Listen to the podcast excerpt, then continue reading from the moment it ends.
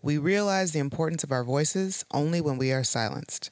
Hello, and welcome to episode 74 of the Rugged Angel Cast. I am your host, Camila. You can catch the Rugged Angel Cast on WMCK.FM, where I play heavily dominated women led music. New shows air on Wednesdays at 9 p.m., and then repeats on Thursdays at 5 p.m., and again on Mondays at 1 p.m. You can listen on your computer or your phone or your tablet. There is an app that works with both Android and Apple, so just go to WMCK.FM and figure out which is your best route to take. But if you don't care about the music and you're just here for the conversation, then you can find me on iTunes and Libsyn under Rugged Angel Productions. It would mean a lot to me if you would please be so kind as to take the time and subscribe, rate, and review on iTunes. That really helps me out in getting noticed, getting sponsored, as well as getting information from you as to what it is I could be doing better or more of. You can also like the Rugged Angel Cast on Facebook and follow Rugged Angel Cast on Twitter. And make sure to like Rugged Angel Productions on Facebook and follow me, Camila, on Twitter at the underscore Rugged Angel. This week's guest is Etta Cetera. Etta curated an exhibit at Boom Concepts here in Pittsburgh called Contraband, an art show and fundraiser for prison justice. The show was back in April, and unfortunately, I was unable to get this podcast up in time to let everyone know about it. But um, the exhibit showcased artists from both sides of the prison walls, and the proceeds from the show went to Let's Get Free, the Women and Trans Prisoner Defense Committee, specifically in efforts to pass HB 135, a bill that would expand role uh, that would expand parole eligibility for lifers. So I talked to Etta as she gave a tour of the exhibit along with the history of the project.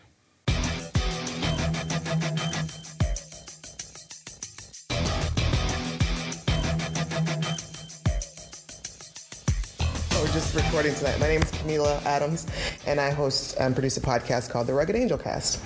And um, with that, what I do is I interview a different woman every week um, about whatever it is that she's up to, what she's doing, and a lot. And I've just managed to meet a lot of awesome women in this process. And I believe you're number 74. So my birth year. Oh, is it? Yeah. Nice. All right, mm-hmm. so it just goes right together. Yeah.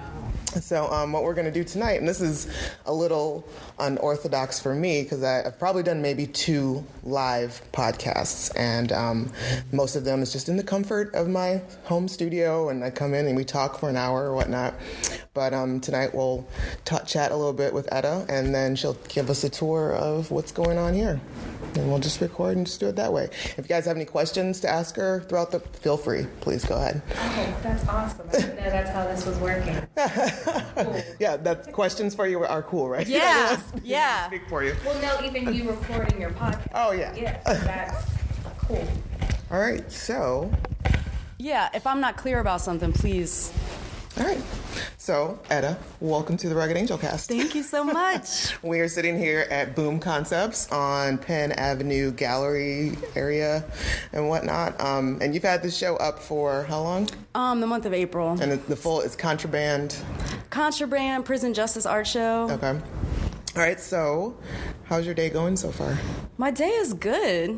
I've been just at my house. I didn't have to work um, cleaning houses today, so I was calling a lot of people, the auction people who won this auction. Uh-huh. We had over 100 people, I mean, 100 pieces of art mm-hmm. hung, and I think we sold about 88 pieces, so I'm really? still. Um, just calling people. That's amazing. Yeah. Congratulations. Thank you. Yeah, I think we raised up to maybe $4,000 for our cause. That's awesome. Mm-hmm. All right. So um, you're from Pittsburgh originally? I'm not. Okay. I grew from? up in the deep, deep suburbs of Baltimore, D.C., and Annapolis, Maryland. Okay. I moved here in 1998. I always say I tripped and fell in love, and then the city stole my heart. Oh. Um, Yeah, so I, I grew up four and a half hours south of here. Okay. So what was Baltimore like growing up? Um, well, the suburbs, it was very um, stereotypical suburbs. Um, yeah, it's like every third house looked the same. There was cul-de-sacs, a golf course. Okay. You couldn't get out of the city. There was like three buses to get out of the suburb, like at like seven in the morning, pretty much for people who worked in D.C. or Baltimore, and then they would drop you off at six. So you really couldn't get out. We hung out behind the Kmart for fun, um, in the sewer. I was actually remembering this the other day. Like we used to run in the sewers. That's like what we did after school. Is like Run in the sewers? Run in the sewers under the Kmart strip mall parking lot. Really? Yeah, and like if we fell and got muddy, then we would get in trouble. So we tried not to do that. Um, So but yeah, there wasn't a lot popping. okay, so you did you f- find yourself into art? Um, on? actually, no, I didn't. I feel like uh, the capitalist system and the public high school I went to really did everything it could to like push down creativity. Mm-hmm. And um, what I found out later in my teen years is that I loved learning, Mm-hmm. I loved doing art, but actually my my environment didn't super foster that. Mm-hmm. Um, I felt like if you weren't like a super fine artist, then you weren't cultivated. You weren't like encouraged to express yourself crea- creatively. Right. Um, so, you know, I am who I am the person I am today because of the suburbs I grew up in. Um, so I don't regret that because I, you know, Right. because I'm working to love myself every day. But definitely it was like, it really allows me to imagine like the world that can be and how much like I want people to, to be creative Right. and express themselves and nurture that because I do believe that everybody is an artist. That is a really good thought. I, Yeah. I, I appreciate that, and yeah, and it's also really great that you don't regret anything, your upbringing or anything like that, because yeah, we, we, we are who we are today, and usually if we love and like who we are today, then everything that brought us up there was for a reason. Yeah. So, um, what brought you to Pittsburgh? Well, like I said, I tripped and fell in love. I met this man tentatively a convenience, which is the answer to the question what definition or like what purpose does a name serve? A name is tentatively a convenience. His name is Tent. He lives exactly two blocks away from me. He's one of my oldest friends at this point. We were together for four years, and then since then, we're like, you know, family we will bury each other. Whoever goes, you know, we were Yeah. we're like we're in each other's lives. I definitely he was super major influence on my life. He taught me about the Move family, which um, we were talking about this earlier today. Um, I can't remember if it was today or yesterday, but about the Move, we were just talking about the Move family, and he was the first. I remember when he told me the story of the Move family. I was on the corner of Craig Street. We had just gone to the ATM, and I, I remember it so clearly. Just I could not believe that the city of Philadelphia bombed a, a city block where this family lived. That's a very it, it, it intersects with like everything that I do today, which Right. is like prison justice, and um, you know why I this is this is why we were talking about this because William Goode, who was the mayor, the black mayor of Philadelphia when they dropped that bomb on the on the Move family, he is the executive director of this new organization I just found out about called Healing Communities. Okay. Um, we had a panel discussion here last Saturday, which was really exciting. Um, it was really it was um, it, we were trying to bring together these different um, people who work in the prison justice system. A lot of faith communities work in the prison justice system. So it was an interfaith panel and people from the healing communities came and basically what they're talking about is that the onus of reentry should not be on one family. And we really need to push the um, push the stigma of being incarcerated and try to challenge that. So there's this um, kind of like process community. I'm just learning about it myself and that's why i looked it up online. Um, trying to get the whole congregation or church or synagogue or whatever you're affiliated with to like really embrace like reentry to you know it takes a village and all of that stuff so i was on their website and i saw that william goode was the executive director and it really surprised me Huh. So, how did you get involved in prison justice? Well, um, so when I moved here, I, I just knew Tent. I didn't have that many friends, and um, actually, Soren's one of my oldest friends. He's sitting across here. I knew I knew them many many years ago, but I was really into mail art, which is like trading mail trading art through the mail. Okay. There's um, it got really big in the 70s. Um, it's very, very, very different now with all the technology and internet and everything. But For just a quick second, how did folks find each other? there was new. This is this is how it is. Like they had magazines that would this magazine called Global Mail, and it was just listing of addresses and names of people who wanted to trade mail. So you could just write, and then people would do a project. Like I did a project that was like make five tiny books. You'll get five tiny books from other artists in return, and then one book stays in the miniature library. So I, I'm also a miniature librarian. Not only am I five foot tall, the same the same height as Harriet Tubman, but I also collect miniature books, um, tiny homemade books. I have like over 200, and they're all from all over the world. Tiny homemade books. Okay, Yeah. miniature books. I had no idea there was a. It's a thing. Yeah. It's a total thing. and actually, there is another Etta Cetera who's like in her 60s, and she's also into mail art. Really? Yeah. All right. Okay. So. So You- I'm in this mail art magazine. right. I, s- I see this guy, Christopher Plummer. He's in prison. I just sent him a postcard, Uh-huh. just like a little art postcard, whatever. He writes me back. We become friends. Um, When was this? Like. this was like 1999. Okay. Um, he uh, identified as a political prisoner. Um, I started working with him. We became friends. He was teaching me about the day to day struggles of living in prison. At the same time, I became awake of consciousness, people actually take an initiative to change what they didn't like about society. And the first group I came upon was the. Um, was it the Western PA Committee to Free Mumia Abu Jamal? It had like the long. I'm looking at Martha Connolly, who's sitting right to my right, because it had like the longest name of like any group. Um, the the un. Deter- oh. it was like the de- like the totally determined, like undeniable committee to free Mumia Abu Jamal. Today's his birthday, his 62nd birthday, Oh, wow. and he went to court today. to court today. Did anything happen from that? I haven't found out yet. So there was a major court action today for Mumia, and also he just got his Hep C pill, which was was a major struggle and, and a total win. Even though with all of the trouble, it's just like we gotta like hold on to those wins when we can. What, what's his name again? Um, Mumia Abu Jamal. And what's his story? Um, he's he's one of the world's most famous political prisoners. There's a street named after him in France. At one time, and at the time that I got involved in 1999 or so, 2000, there was people all over the world having protests demanding to stop the execution of Mumia because he was on death row, and he was involved with the Move family. Okay. He was um, a Black Panther since he was the age of 15. He was a journalist. He is brilliant, and he still has a podcast today. You can still hear it on prison radio. Um, he's written a ton of books. There's a film called Long Distance Revolutionary, which is phenomenal. It is just like he is so. Martha knows him. Um, I had the honor to meet him, and like you know, he's just he's amazing. He's amazing. He's brilliant. He could be president. I would. He could be president. He's like our Nelson Mandela. Like mm. seriously. And the only thing keeping people from him right now is the you need to just write him or go see him. Like you can, mm-hmm.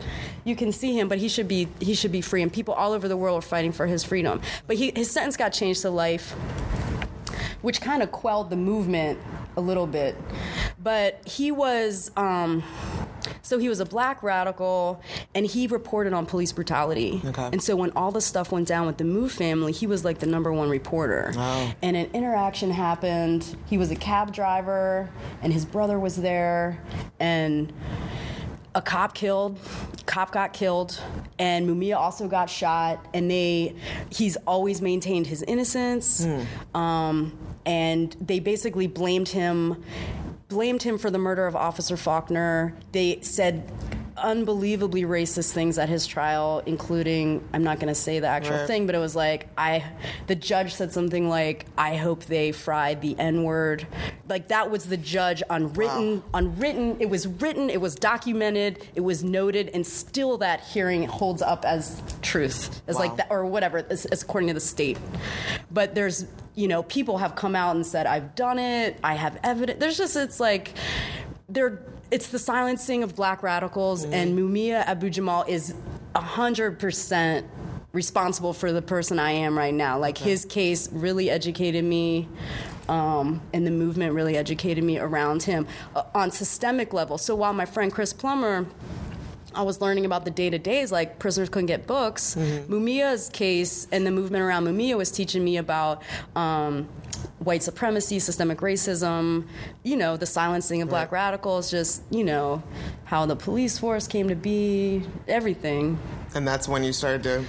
Well, When you got the fire lit. it was a slow build, you know. So like we started um, Book 'Em, the Books to Prisoner program, because Chris couldn't get books, and my friend Neo's husband Aaron, he couldn't get books, and we were like, "This is the dumbest thing we've ever heard in our entire lives. Prisoners can't get books." Right. So this woman actually hopped a train from Philly and came out here and taught me and my friend Neo how to set up a Books to Prisoner program, which at that time you needed because now there's Amazon, which Right. is cool in a way because I can just like buy a book online and get it sent to my friend and that's accepted. But we created this whole program. You had to be aligned with a bookstore, it has to come from, you know, a book or publisher and actually all the letters on the wall of the solitary confinement cell are mm-hmm. written to the Books the Prisoner program. Oh.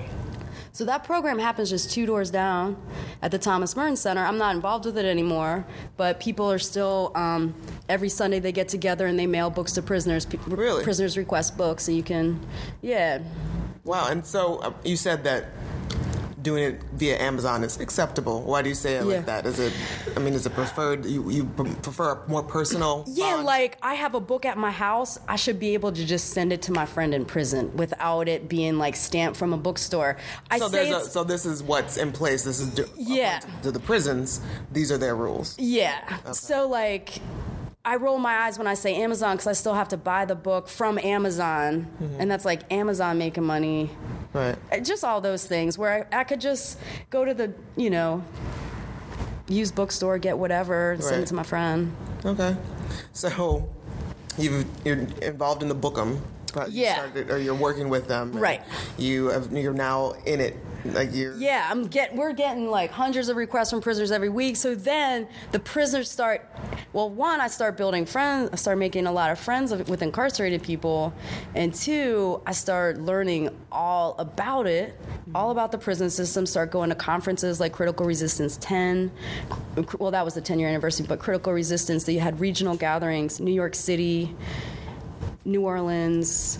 They had the 10 year anniversary in San Francisco. Those conferences really educated me. Um, some people went to um, co- college, I went to conferences. yeah, so critical resistance definitely is like part of my education. Um, but what was I gonna say? Um, so people, the prisoners would write and they'd be like, "I'm getting abused." They'd write to our books, the prisoner program, Okay. and they would be like, "I'm getting abused. I'm in solitary," just like heartbreaking. And like we would be like, "Okay, this is terrible." Like us versus like the empire. Like what? What do we? We really just I didn't know what to do. Um, then around that time, I got into a relationship with Alixa Garcia, Naima Penniman, who are a dynamic duo called Climbing PoeTree, Andalusia um, Knoll, who's my good friend, and she she did book 'em a lot. She she lives in Mexico City now. Um, she's a journalist. Um, and this guy Erik Ruin, we created this project called the Prison Poster Project. So we were trying to create with incarcerated illustrators um, a, a teaching tool that could be used to describe like what what are the problems with the prison issues. Okay. And so a lot of the artwork that you see on these walls are from that project. Okay. Like we surveyed people in prisons across the nation, like 80 I think we had at the end of the day 80 surveys that had like 25 questions on them that were asking everything from like what do you want people to know about prisons? How would you want to be artistically represented? Um, at that time george bush jr was president. Do you think i remember we had this question do you think george bush jr should be incarcerated? Because we we, we were saying he was the biggest war criminal at the time you know just everything. And that people criticize people on the outside criticized that question i remember and i was like oh maybe we shouldn't asked that. They were like critical of that question. And then the answers no, no, no, no. I believe he's a criminal. No, incarceration doesn't work. It doesn't do anything. All the prisoners were saying no to that question. So I actually found that question to be a very telling one. But um, so a lot of the artwork on the wall is articulating prison life. It's articulating the issues that people in prison wanted you to know about. Um, and also, we were trying to compare the historical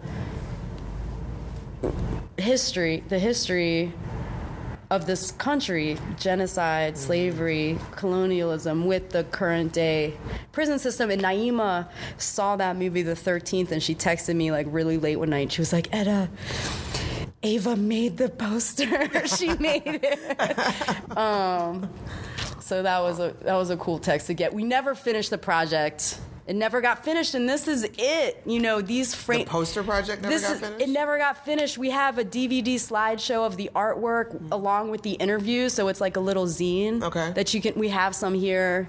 You could have one. Okay. Um, but so it's like it's basically like a slideshow where you can read. You can read actual quotes from people incarcerated talking about. So it would be like, like the the picture up there in the red frame. Um, was Which illustrated is very haunting. yeah, which was illustrated by Michael Mendoza. His au- his portrait is below a self portrait, and he wrote he, he he drew that in response to the um, his task was to illustrate how do the prisons deal with mental health problems. Do they? Well, he illustrated a man in a straitjacket in a soft cell, like in a in a you know a padded room. Like that's how he articulated that answer. Um, Oh, that's really that's really heartbreaking. yeah. Um, so you you're getting these this correspondence from the prisoners through the Book 'Em project, Right. Where they're telling you more about than you know, Right. Just books that they want. They're trying to they're reaching out. yeah, out. they're like, we need help. We need. There's glass in our food. There's guards are beating me up. Like so. Then, cut to cut to um, frame number 25. So that's Kevin Rashid Johnson. I met him. His name was given to me when we were looking for incarcerated artists, and they were like, "You got to meet Rashid." So we started writing him. We asked him if he wanted to work on the project. He was like, yes. He, he became one of our main, he was like my best friend at one point. And he was at Red Onion State Prison in Virginia. And he was, there was just abuse everywhere happening in that prison. And they made, um, so, and okay, he wrote this zine, and I helped him publish his zines, and we would trade him his stuff. And um, he wrote this article that was like, cruel and usual punishment in the prison system. And he basically was documenting the abuse that was happening in Red Onion. He would be like, this date, this time, these guards did this. He got cell extracted, they came at him, and whatever. And then, so he would send me this stuff, and I would just like share it with people. And then one day he sent me this letter, and he was like, Nobody is doing anything. Like, I keep sending these things out, and nobody's doing anything. And I was like, Again, like, what? I'm like a. F- five foot white woman from the suburbs. I'm like, what can we do with this empire prison system where it's just like, so we founded HRC, well, at that time it was Fed Up. And we just started with abuse logs. We just started tracking the abuse logs and making that public. So he would like send the things, and then we would try to just like tell, make it, expose it okay. Um, simultaneously, there was a radio program in eastern Kentucky that bordered Virginia, the western part of Virginia. And so those two supermax prisons, Red Onion State Prison and Wallens Ridge State Prison, was right across the border from Kentucky, and there was there's a great media project there called Appalshop, like Apple, like Appalachian. Okay. And um, they have a radio station, and they're it, it's amazing. It's amazing. They really historify the cult, the region, the culture, um, anything from the coal miner strikes to just whatever's the music and the culture and they, they historify it and they archive it there and like create space around that and they have this radio show and so you know and it's mostly like working class white people out there so these two prisons are there and most of their population is like black people from the cities like richmond which is like nine hours away Oh wow. so the, the people from Richmond, Virginia were getting housed in these supermaxes. And they could hear the radio station. So they basically, because they became their biggest listeners hmm. to this station, so they started tailoring their radio to the prisoners. And they started this um, radio show called Holler to the Hood. And people could call in and leave messages to their people. Okay. So it was like, Okay. um, it's really cool. They'd still do a, a national Christmas show where people all over, and then um, and you know public radios all over the city, the country will like play their loved one messages. Oh, um, but we, we we used to call in. I used to call in every week for years and just be like, hey, this is Etta. You know, and I'm not being flippant, but I'd be like, is anybody getting beat up? Like, you can Right. call us. This is the address. We're documenting the thing. But so I would do, there would be like public service announcements, like send us your, you know, we're trying to expose the information. But also, you know, we would like read poems. And like, if I was around Alixa and Naima, who are like awesome poets, I'd have them sing for the um, radio show or whatever. Um, but that was a really cool thing. But so we tried to organize in Virginia, but it's too we're across state lines. You know, it's hard enough getting people to like motivated Yeah. to do anything. Um, I did go to protests in Virginia and I tried to organize down there, but it was really, really hard. And me and Rashid had a falling out, um, like you would in a friendship, whether it's in prison or outside of the prisons. And so, you know, and it's really like if your loved ones on the outside are the ones that are like part of these advocacy organizations. So the connections are so important. Um, but what we were doing with Fed Up was already happening in Pennsylvania. So Russell Maroon Shoatz is a good friend of Martha and I, and he he's my movement dad. It's official. We're family. um, I love and adore him. He was so excited about the art show. I sent him all the pictures. And he was just like super, super excited. Um, so he started an organization in Philadelphia called HRC, the Human Rights Coalition, and it's friends and families of people in prison fighting abuse and what kind of whatever catch-all for all the different prison issues. Um, and so even though we had started this official organization that was working in Virginia, I was kind of doing it with my friends incarcerated in Pennsylvania anyway. So we merged with HRC and became part of a statewide network. And then f- over the years, just gradually cut out Virginia because it was just like too hard across the state lines. Different governors, different Yeah. laws, just like everything it was just hard. So HRC fed up.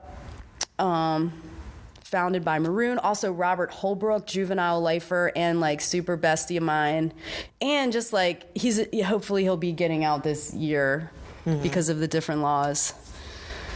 So So what are the some what are some of the instances that you would consider wins or Wins? things that you have helped to change or your group has helped to Well, there's, you know, small things like, um, you know, Mumia getting his pills for Right. Hep C, which, you know, and how long I didn't have my hands on that tangibly, but I, I say that's our win. Right, you yeah, know, your orga- that's our our everyone as a win. group, organization, yeah, and you know, you know, so like the Abolitionist Law Center and different law projects were a part of that. It took two years.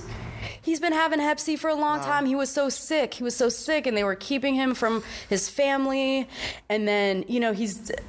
It took forever, but for him to get that medicine not only is hopefully going to be good for him, but there's thousands of people in Pennsylvania that have Hep C, mm-hmm. and this pill can help them. And because Mumia is an internationally renowned political prisoner and has such support, it might be able to help everybody in our Pennsylvania, which actually means everybody in our state of Pennsylvania because that is a public health issue. Right. And, you know, it, it can be taken care of. Right. So that's a win. Um, I would say solitary confinement. And Martha, you helped me think of the wins too because I feel like there's a lot. I found this thing I wrote today many, many years ago for that life size prison cell that said there was 20,000 people in solitary units across the country. I bet that, I don't know. 80 now. It's 80 80,000 80,000. 80,000 now. in solitary. Wow. This is I'm sorry. See, is this that is is this not a win. Across the United That is States, not a or that is not a win there. Is this the across the United States? or- Yes. Wow. Yeah. I guess yeah, that's that's terrible It news. is changing though. Yeah, that's In California, for example, they're phasing it out. They're phasing out solitary confinement in California. and Of, uh, Jules Lobel's case. Okay, so I guess while we're talking about that, mm-hmm. you want to? You want to go over to the solitary Yeah, cell? yeah. Sure. Yeah, I mean, I guess just like while we're sitting here, one thing is like, I thought, I- I brought up solitary as like one of the wins because all of my friends who were in solitary are not in solitary anymore. We brought attention to it. Yeah. There was like the Stop Max campaign. There's still a movement. There's still people in solitary. But really, like, you don't need to be in the cell. They, there's all of these. Like, you don't need to be. If more than 90 days or even 30 days, they were like, has no. No. There's no like accumulative effect for like putting somebody, like Right, there's punishing no somebody. rehabilitation. after, Yeah. Like, okay, I'm going to put you away It makes for. people worse. Right, Yeah. Absolutely. Yeah, so we can go. We can go over there if you want. Um, Everybody, come on along. Yeah, thanks for coming, everyone. Well, here, just like at the back. So, um, one of the, the main artists of the show, and the reason that we wanted to have this show was because of Todd Hyung Ray Tarselli, who I met in solitary confinement. You know, so Mumia, Maroon, um, our friend Hoagie, TR, they were all in the solitary confinement together. And so they talked through the vents a lot, or they would see each other in the yard. And so if you meet one of them, they'll be like, go visit my friend. So that's how we meet each other. So Todd Hyung Ray, TR, he has all these names, and I call them all of them. um, he's in a brilliant, brilliant artist. And so this isn't, this was his response for the prison poster project to solitary. He was doing the solitary cell. Wow. And so he drew this. It's a man crouched over in an hourglass, um, just with a ballpoint pen. And so he drew that with a bendy pen. Like in solitary, you could just get these like um, bendy pens. Um, Oh, God. and this is a schematic of a solitary cell. So you can see it has there's like a toilet, a bunk, and a desk, and it's from a, a bird's eye view, so you're like looking into it. And it says the cell's approximately seven feet by 12 feet. Wow. Um, so this cell is smaller than that. This is this is eight feet long. So it would be four more feet long, like a, I would say a more regular cell. My friends have been in cells this size because I asked them. I was like, "Is this too small? Are we misleading the public?" Right. You know, and they were like, "No." I've definitely been in cells that size, but more commonly they're like four feet longer. Either way, it's Hmm. Yeah, like either the- way, it's- it's a room the size of your bathroom. Yeah, either way, it's not a comfortable spot Yeah. to be in for long periods of time. Yeah. You know, it's reminding me of this story. This is a really cool envelope Yeah, it is. um, that's all done with ballpoint pen, just to point out. That was sent to the Prison Poster Project.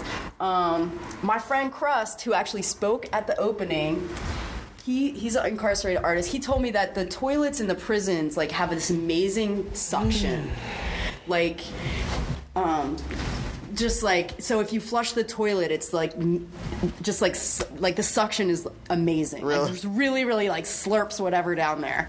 And he was like, they were mad at this one prison over condiments. Like they weren't getting, the, they cut their condiments for food. You guys can welcome to come in and stand inside here. There's there's art on the walls inside the cell.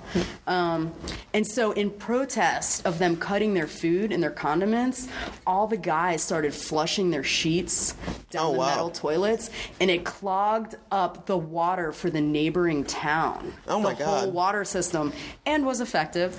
Just an effective, like a Yeah. prison example of prison resistance. Wow. Um, so some things to point out in this cell. Um, there, this is an illustration by our friend named Johan. Johan was incarcerated at Albion, which is close to Erie, and he made six of these when he was in prison without any books. It is a maze um, of lines that don't cross each other, and they spell out the word freedom in the center of it. Wow. So when he didn't have any books and was bored, he made six of those. Wow. Um, this artwork is um, by a, a teen project called Rust, and they listened to a presentation I gave and then picked a topic that came out of whatever. Whatever they pulled from the actually it was like the prison poster project. We showed them the artwork, and then one of them picked like LGBTQ prisoners and did research, and they did artwork relating to um, queerness in prison. One did Self Defense is Not a Crime, talking about our friend Charmaine Pfender, who's currently incarcerated. She's been in prison over 30 years. Hmm. She um, defended herself against being raped. She survived. The, And they put her- the man died. Um, and she's been in prison since she was 19 Wow. This was also the criminalization of queerness because I mean, Shar at that time, like according to her mom, she was like, I didn't even Shar was just like she was a teenager, she was exploring, she had a girlfriend and maybe boyfriends, mm-hmm. but they made her out. She was definitely like a little butch, mm-hmm. you know? And so this is the um the historical criminalization of queerness. They made her out into this man-hating lesbian. Mm. And they didn't even self-defense wasn't even on the table Wow. wasn't even on the table. Yeah. So this is um this banner here that says "Imagine a world without prisons." This is a quote from Angela Davis. I went to see her speak one time, and she said that. She said we need to imagine a world without prisons, and we need to imagine um, because they haven't always been here. They have not always been here. Indigenous communities have dealt with harm in many different ways. I, I was talking to some youth a couple weeks ago and showing them the artwork that I'll show you um, with our. Um, the illustration about cultural suppression of indigenous people that fellow was um, an indigenous man from Canada who was incarcerated, and he used to get out on the weekends. And everybody just could not believe that. Right. I'm like, yeah, he went out and he worked at a homeless shelter on the weekends until he was like done his time. It was like a step down program. But like, so there's, and I, I say that to say there's other ways to organize society and culture and do stuff. And so, yeah, I mean, I think we need to take it personally. Like, harm happens to a lot of people. Everyone I know, I mean, most of the women and people I know have survived either sexual violence, domestic violence, or have a loved one that has, or have experienced state violence in all these different ways. So, like, how do we, you know, how do we deal with the issue of public safety without the prisons? Because that is the, you know, ostensibly Right. the problem that the prisons are trying to solve. Right, but it, I mean, it just doesn't. It's not helping anything for him to be imprisoning people in inhumane ways and Right. giving them, you know, treating them less than human, and you know, it's just. Know, Yeah. it's it's really So this is some more artwork by Rashid. Some more of his pen art over here, and um, here's an uh, the illustration of the Move Eight. he's extremely talented. Yeah, he's unbelievable. And um so yeah, there's portraits of the Move Eight. There he does this collage thing where he gets pictures. People send him pictures, and we used to send him pictures, and then he just he can really just draw whatever the picture is. So he kind of makes these ballpoint pen collages from photographs that he's received. Wow. And so there's one of Assata Shakur about women. There's one about indigenous struggles.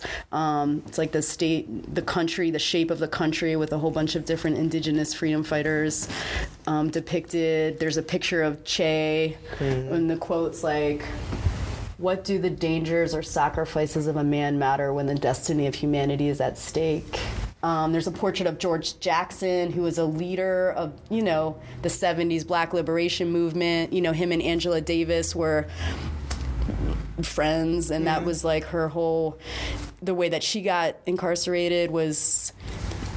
I can't remember. She was like hooking George and um, Jonathan up with guns or was a part of that trying to liberate george jackson. That's how angela davis got and then she became she lawyer and fought for her own freedom and got out which is you know just to tie it back to the amistad rebels the you know those enslaved africans who were on the amistad they lawyered their way out of conviction Right. and were able to go back to africa on their own by their own will and hands from like their own lawyering skills so there's all kinds of not only not only histories of oppression link back historically but also histories of resistance and liberation can be you know found to be patterns and links you know, like Marcus Rediker was saying when he came to speak last Saturday, like what the abol- slave abolitionists did was to expose the realities of slave of slavery. That was like one of the things they did with this image right here mm-hmm. depicting the slave ship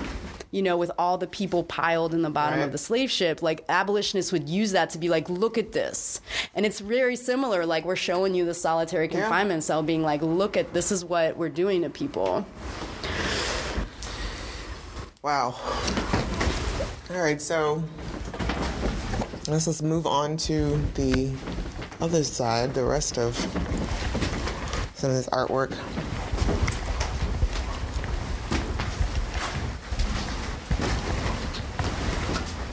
Well, now tell me about the curation of this show. This okay. What was the?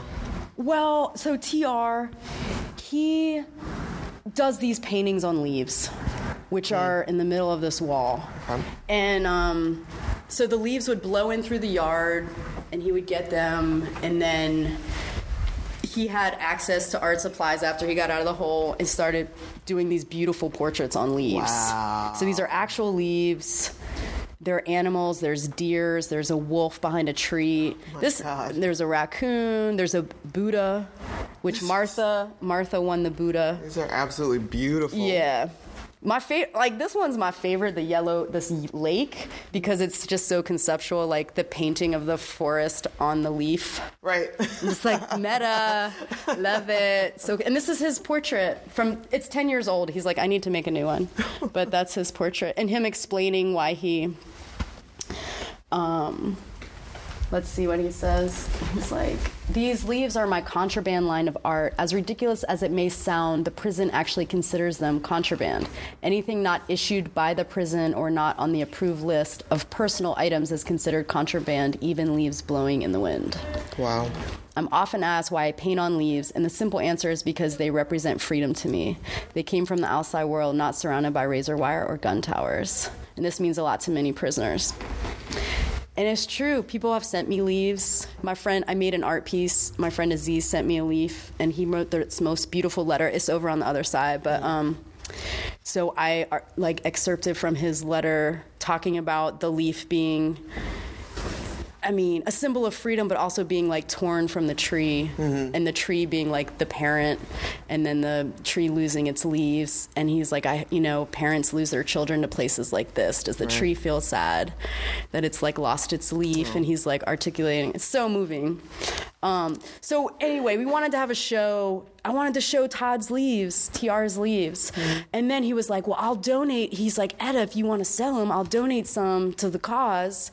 And I was like, "Okay, well, let's have a huge fundraiser show." And then it just snowballed to, I'm like, "We've never shown these amazing illustrations, pencil, charcoal, of." Um, and all of these are by prisoners.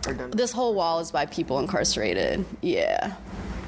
So, and then it's just like, you know, we wanted to fill up the space. This on the ceiling here, we have a list of, um, we use this in Harrisburg when we go, you know, so let's get free the women and trans prisoner defense committee, which all the funds are going to.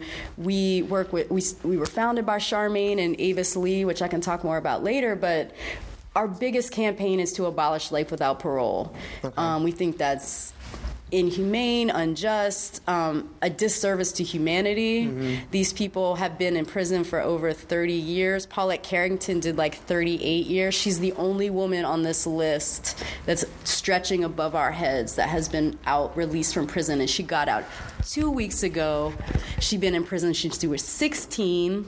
She's the only one, and she got out because of the juvenile, the federal law um, made it unconstitutional to incarcerate juveniles to the sentence of life without parole. That is a living death sentence. That is death by incarceration. So, the numbers by some of them? The numbers are how many times they've applied for commutation, which is the only like release valve for people serving life. So Dolores Gardner, she applied for commutation two times. Mm-hmm. Kimber and was denied. Kimberly Jones applied six times. Marie Scott. Marie Scott's portraits is, is over there. The top woman. That's Marie Scott. The locks. Yeah, mm-hmm. and she is like. they should be paying her a social worker wage. Like she has started so many programs inside the prison, like um, for parents of incarcerated children, um, all kinds of stuff. This we were at Harrisburg testifying to people, and one of her supporters came and read everything that she had done and i'm like this person is working for the prison system like seriously all of the programs and everything she was doing it was like incredible Wow. and so we're paying uh, 35000 is how much it costs to inc- incarcerate a regular person but most of these people are elders People on the ceiling. I'm pointing to the ceiling. So there's over 5,000 people in prison. I think like over a thousand of them are elders. That's grandparents. Yeah. That's like Avis over 50. Over 50, you start costing the state uh, 50. It just just goes up from there, like 50,000, 60,000. I think it's about 70,000 an, an elder, a geriatric prisoner, which is over the age of 50 in prison, is considered geriatric. Um, What are the black dots by some of them? I don't know. I think that was. Um, that just for? I think that was just Zoe, the person who did it, trying to keep track of Gotcha. keep track of some stuff. Yeah. So yeah, we got so, the. all right. So all of these are by. Yeah, let me just point out some details in these these here because they're so subtle. They're like very delicate pencil drawings. Mm-hmm. Um, this is Benji Hill, my friend Mikhail Selly, and actually I got a letter. He wants to know how much his piece sold for. he was like, wants to tell. So this is his. No, it's not. I'm sorry. I don't, uh, but it's this is. It's not like they are allowed art supplies. yeah, actually they are. They are okay. Yeah, it depends where you are. So the, if you're in solitary, you get the ballpoint pen. Okay. That's all you get. Um, but there's a lot. Michigan has an awesome art program. Okay. So like Dwayne Motney, who's he's in that oval frame Mm-hmm. and he has a, ma- a amazing self portrait. He he had access to a lot of like he's using charcoals in that in that one you can see. Um, but yeah, you can buy supplies Okay. with through Dick Blick. They're like Oh, an approved okay. vendor. Yeah. So like they, Todd would get like a commissary sheet and be like, you know, it's it's all very approved and vetted and like Mm-hmm. but there's art teachers in art programs and stuff. Okay. Um yeah, so Crust had markers here. Okay. But so you can see, and this is like a close up of a tear. You can see the the wife, his wife and daughter leaving the visiting room, Yeah. And then it's also reflected in the pupil of the eye. Um, this is Mike Brown articulating what the hospital is like, and just some of the little details. You know, it says if you're not dying, the procedure is elective. Wow. Which is totally true. It costs now two dollars to go to the doctors in Pennsylvania prisons, which is like a ton of money for a lot of prisoners. Right. Um, so they won't go. Wow. You know. Um, or you know, you put in a request and it takes forever. Charmaine had cancer and she got she had to go process and then she got these tests. And i just remember like donna her mom would like every email every week she'd be like we still don't know about the test. We still don't just like so hard to get information out. Um, yeah hep hep c hiv in the blood tb in the air staph on the skin. And then you can see there's a woman giving birth and she's shackled which that law got overturned but it's not enforced. Women we're still getting reports of women being shackled pregnant. Um, this is Augustin Gallardo, one of my favorite self portraits. It's just unbelievable pencil shading skill, and he um, he's obviously like a Latino man. Um, in his autobiography, he talks about he's a juvenile lifer, been in since he was 16. He's from California, and he illustrated this little this little cell down here that's talking about the life sentence. And you see a, ch- a child looking into a um, a pocket watch, and in the reflection, you see an old man, and that old man is sitting on a cot. And on the walls are are pictures of his family that he things that he's missing out on, like birthdays, graduations, and you can see like um, letters from his kids, and the, you can see the creases in the artwork of like it was folded up in a letter. And in the shadow of his feet, it says life, like very delicately Wow. Um, just the amount of detail. And then it, again, um, Maurice Scott, he's free now. Hopefully, he got out. Hopefully, like almost ten years ago, because this is when we were working on this project. It's pretty old now, but um, So people have a hard time. It's so delicate. This pencil. It's it's a man sitting on a cot, and he's sleeping. So he's like sleeping on his arms, and you see his skull. And in this skull is the, the shape of the continent of Africa. And then within that continent is a cot, an empty cot, and you see footsteps leading leading away. Wow. Yeah, I was so blown away when we got that. Wow. Then we have the totally skilled Dwayne Motney, also also a juvenile lifer. He fell in love and had a fiance a couple years ago. Oh yeah. So, and I hope he gets out of prison too. But I, I'm gonna write him now that we've had his art framed and stuff. So he has people getting strip searched, and again a visiting room, and then these two are some of you know the most beautiful, beautifully horrific, like, Yeah. and skilled pieces that we receive. So this is the death penalty, and um, you can see the crucifix. The Jesus is covering his eyes. Um, there's a, a priest over the man who's getting um, injected, and he has the words Exodus reflected in his glasses, and there's DNA strands sort of floating around the man who's like strapped in, and the um, executioner who's like wearing like this Darth Vader looking mask, although yeah, looks like a correctional cop or something. And so the DNA strands symbolize with wings the only way that people on death row can get out of prison is if they have DNA evidence. So and so all those innocence projects, they won't take you if you don't have if there's no DNA evidence, they mm-hmm. won't take you. And so this is like extremely powerful. Just you know, this week when a man was executed, I think like four days ago, Ledell Lee. Arkansas. Yeah, because of the drugs which are listed on these syringes that are coming out of the face mask of the executioner, you see the actual chemical compounds. Did you all hear the sickness? So, like, the state of Arkansas was like, these drugs are gonna expire. We gotta hurry up and kill five people. And then to make that even more, more I can't even think of the word to describe it. Sick. Hideous.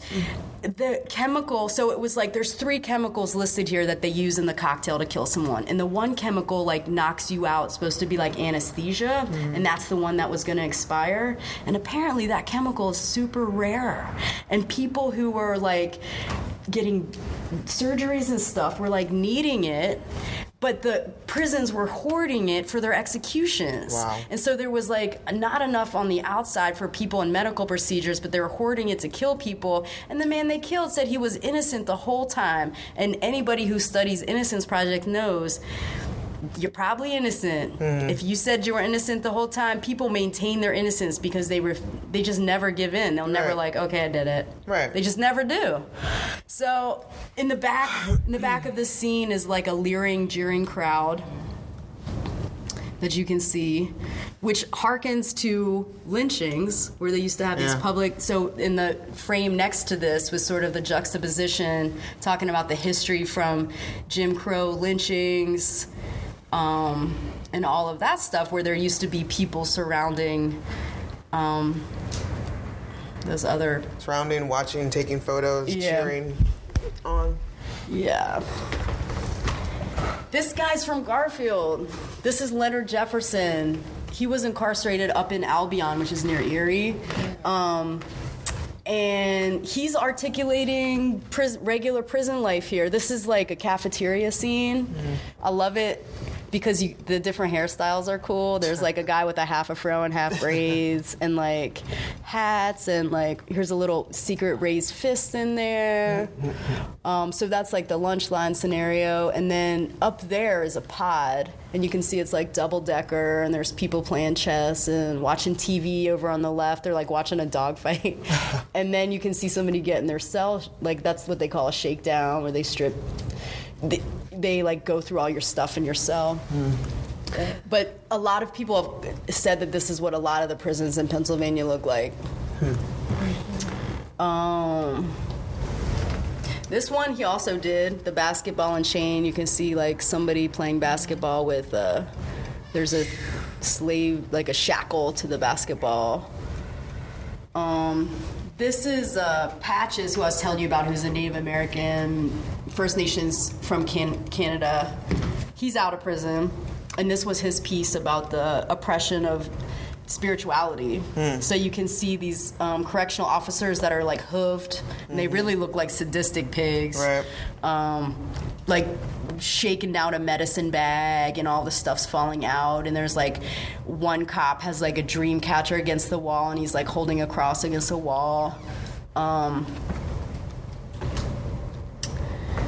yeah so you can be put in solitary for being in a gang and i remember when we were looking at the and native americans are um, Latinos, Native American, you know, people of color are more uh, likely to suffer solitary. What any policies of the criminal justice, like people of color are more likely to suffer that. But um, when we were at the Stop Max conference, one of our educators did this thing where they were like, okay, if you speak more than one, you know, keep track of all your points. Like if you speak more than one, if you speak Spanish, give yourself seven points. If you speak another language, give yourself five points. If you speak the same language that's different than English, that's the same as somebody else, give yourself 11 points.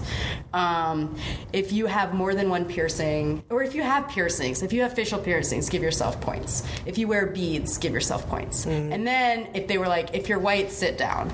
But basically, they were like, if you scored a certain number, you were considered you were in a gang, Oh, and you were God. put into solitary. And the only way to get out was if you renounced your gang. Wow. So that, in the case of Native Amer- Indigenous people, is like renouncing your spirituality. Um, This one is pretty interesting where, you know, the Department of Corrections is essentially erasing their identities. yeah, This is what I'm seeing. This is what I'm seeing here. That's also by Leonard Leonard Jefferson. Want to point out Cece McDonald here because this is interesting because she was a political prisoner. Do you anybody remember her, Cece McDonald? Um, Cece McDonald is a black trans woman from the Midwest. Um, she fought back against a racial, a racial and transphobic attack. These people were harassing her. She had scissors. She stabbed the dude and killed him. Fought back. She uh, she did four years and she's free now. And actually, Laverne Cox is making a movie about her life right now. Okay. Um, so that's a success. You want to talk about Yeah. success? Is like her getting out of prison is a success. And she actually like um, she knows about our group here, and we lifted her up at our first event that we ever did because she was still in prison then. Um, and so, yeah, this she's a success. So her illustration, her portrait here is illustrated by Marius Mason, who's another trans political prisoner, and she's an eco defense prisoner. I think she was fighting against. Um, she fought against like genetically modified food. Mm. She fought for animal liberation, and I think she did some direct actions. But she got like a 22 year sentence. So if you break into like a corporate place that's like I, I don't know all the details of her Right. case, but if it's like Monsanto or something, and you go in and tear up a bunch of their stuff, that's like federal so she's in a federal, or he, excuse me, he transitioned two years ago. He's in a federal institution for 22 years. But he illustrated that. So that's like double political prisoner Wow. um, connection. More exquisite artwork by Rashid. This was a poster for a conference that happened on this block in 2003. Um, locked out, we were trying to bring different prison justice groups together just to get to know each other. So oftentimes, community organizations just don't know each other. Um, so he did this illustration of a young boy in a Target. It was called Locked Out.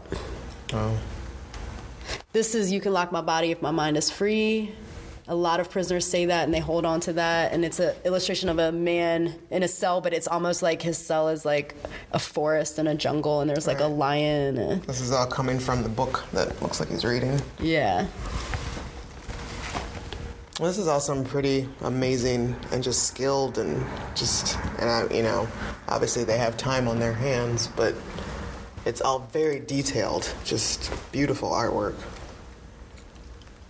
Yeah, I love this piece right here, um, Gibran.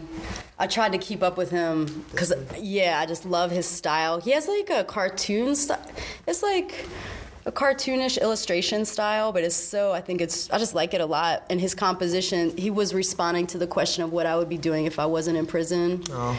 And it's kind of like this collage of like, I'd be working and you can see him like cutting wood. I'd be at the studio and he's like singing into a mic. He'd be with his family. He's like hugging his girl doing film and video. There's like a director chair. And then on the other side of the illustration is just a silhouette of his face in a cot. That's kind of behind his head.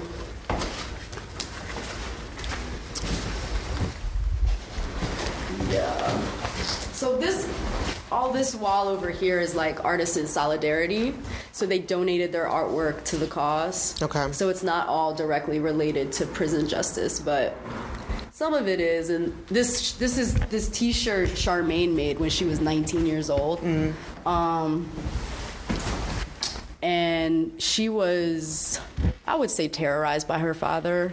And um, she was in therapy when she was an older teen. And she made this t-shirt ab- about you know processing child abuse um, it says with mixed messages no direction to follow no steering to the right path add to that beatings when you don't deserve them confusion to what is really wrong and really right due to lack of compliments and existing only punishment children can't find a way out of this maze of abuse please change their direction Wow. And there's a maze on front.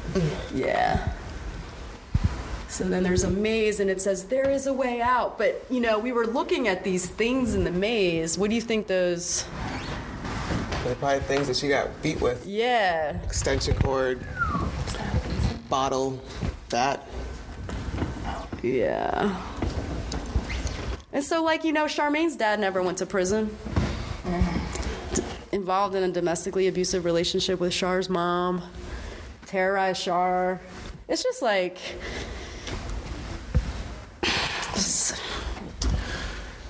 So all of these stuff. you said are are donated. Yeah. This is Avis. She's like my dear friend. She's gonna move into my house when she gets out, and she's gonna make me vegetarian food. she's been she's an awesome cook, and she's been saving. I think it's so sweet. She's been saving like recipes for me, um, vegetarian recipes, and she wants to. She has big dreams. She gardens.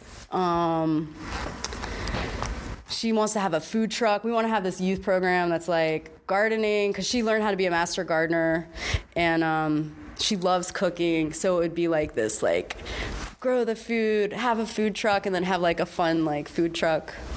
She like thought of it. I, I can't remember the name, but we want to make a cookbook of her stuff. It's. Do y'all know about how they cook food in prisons? No.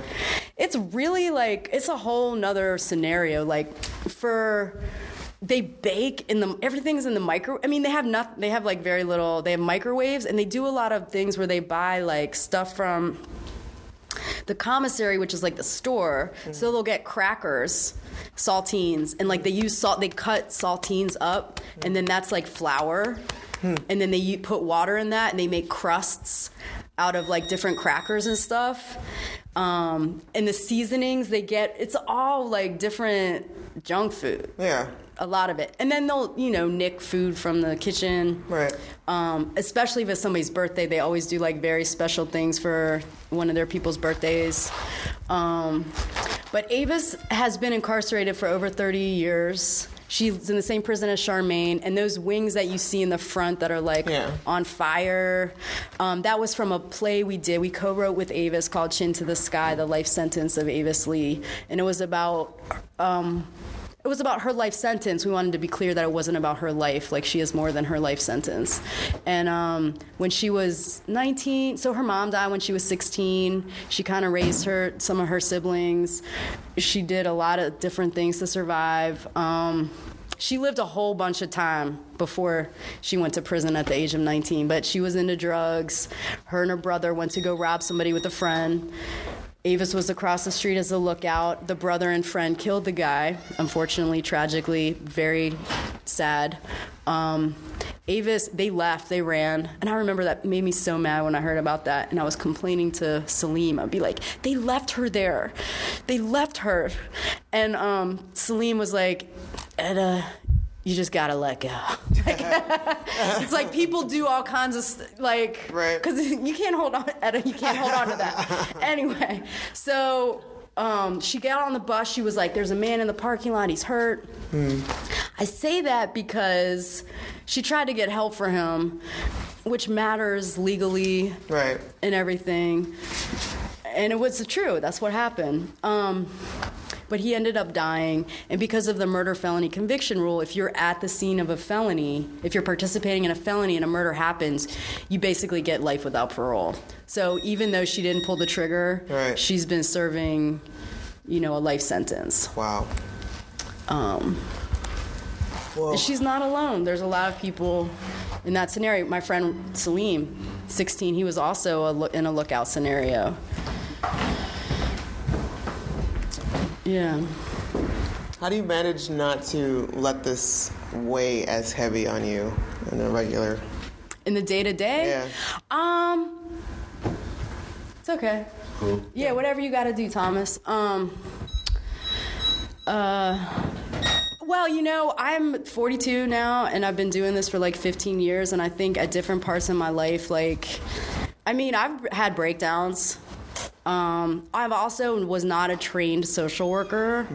I did not know how to have good boundaries at all. Like I had terrible boundaries. I would, um, you know, tr- feel respon- like, kind of responsible or want to be able to like any letter that I got, I would cry. I'm just like, they're per- like this person has diabetes and they're not giving him his insulin and they keep sticking his needle in wrong. You know, it's like everything is like tra- you know traumatic.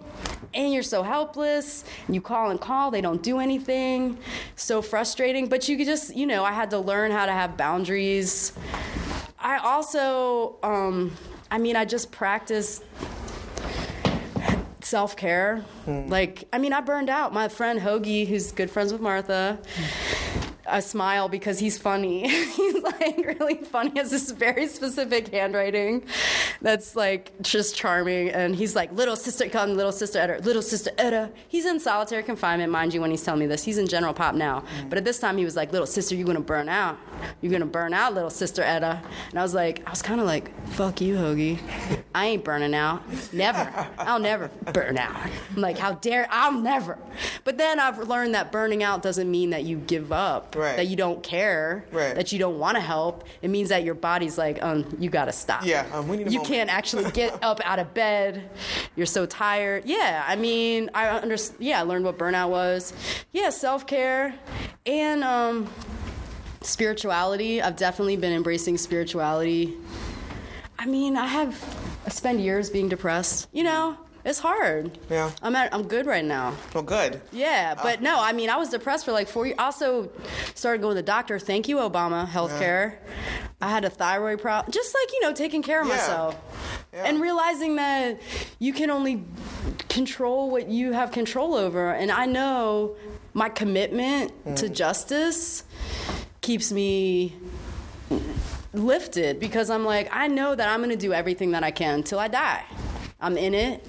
There's no other way I want to live. I don't know how else to live. I chose life because if you haven't killed yourself, you also have chosen life. Right. And like, I'm going to live. And Avis taught me that. One of our first visits, I was like, how come you're not bitter? like, you're so positive. Right. She was like, do you believe in reincarnation? Do you believe in like, I just was like, how? I was so mad for her. I was so pissed for Yeah. her. I was But like, you know, how? at some point, you gotta. I mean, you gotta be able to just let it go and try to Yeah. Mm-hmm. and look on the positive. Look at the positive. and sh- yeah, And I mean, thank you for doing Mm-hmm. what you're doing. Thank you, Ms. Martha, for working on and just. I mean, you both are very strong to just be able to go through this on an everyday, consistent basis. And God bless you both. Thank you. I mean, um, Thanks. Congratulations on the show and uh, the raising as much money as you did so far. And you Yeah. still got w- another week. we got another week. There's still some pieces, and I just have to say, like, our cause is the most unpopular cause. Yeah. As far as prison justice goes, because we're working with people who hurt people. Right. Um, sincere. I mean, it's real. Yeah. And you know the the people that we love and defend and think deserve a second chance. Like I wholeheartedly believe these people are not a threat to society and would only offer gifts if they were allowed to re-enter. Like people, they're the people that they use as the poster children for why prisons are necessary. Right. So our cause is we don't get funding, so drop us a dime. Gotcha. All right. Well, how can folks find out more about? Let's Get Free.info mm-hmm. is um, the Women and Trans Prisoner Defense Committee. But there's also like, if our group isn't your cup of tea, there's so many different groups, and we have a coalition to abolish death by incarceration. Mm-hmm. And that's a statewide organization. Mm-hmm. So there's, you know, if you just want to be on a coalition terms, if your group wants to join our coalition, mm-hmm. we need you. Um, there's a group called the Allegheny County Jail Health Project or something almost like that. They're doing awesome work trying to keep people safe at the Allegheny County Jail. You can get involved with them. I mean, seriously, like, I think people just need to get involved in an organization because if you're working for um, healthy food in our communities, mm-hmm. you know, you're working for prison abolition. You know, if you're working for health care for all, mm-hmm. you know, if you're join an organization, I kind of don't care right. which one. Like pick one. Involved. Yeah, pick one. pick one. Well, folks are interested in following you. Yeah. Where can they find you on social media and online and stuff? I love Instagrams. um, at Women in Prison is our Instagram. Okay. But other members of our group do Facebook, mm-hmm. and I think it's like a long Facebook name. It's like the Women in Prison Defense Committee, or yeah, Women in Prison Defense Committee is the Facebook. Okay. But you could go to our website and connect with that. Twitter is at Viva Marilyn Buck. Okay. So I know people are like, why? Just be regular. I'm like, but nobody knows who Marilyn Buck was. Does anybody here know? I do not know. Marilyn Buck helped liberate Assata Shakur. Okay. She went to prison. Right. She went to prison. She was a white revolutionary, anti-imperialist, um, badass. She died a month after she was released. She got compassionate release, and mm. um, but she lived. I mean, she gave her life for Assata. Wow. That's why I want people to remember her. That's okay. That's the kind of that's the kind of woman I want. I want to be. You know, I want to be that. Well, thank you. Lynn Stewart. Lynn Stewart. Say her. Say her name. Lynn Stewart. She uh, she was imprisoned she was a lawyer who was in prison. She they she got a compassionate release too, and um, she uh, was eventually released, but she just died a few couple months ago. Yeah. Well. Well, again, thank you both, ladies, for. I can keep talking. I know, thank you both, seriously, for yeah. everything that you do, and thank you for letting me record you as yeah. you as you dump your knowledge upon us all. And thank y'all for letting me kind of block your ways and whatnot.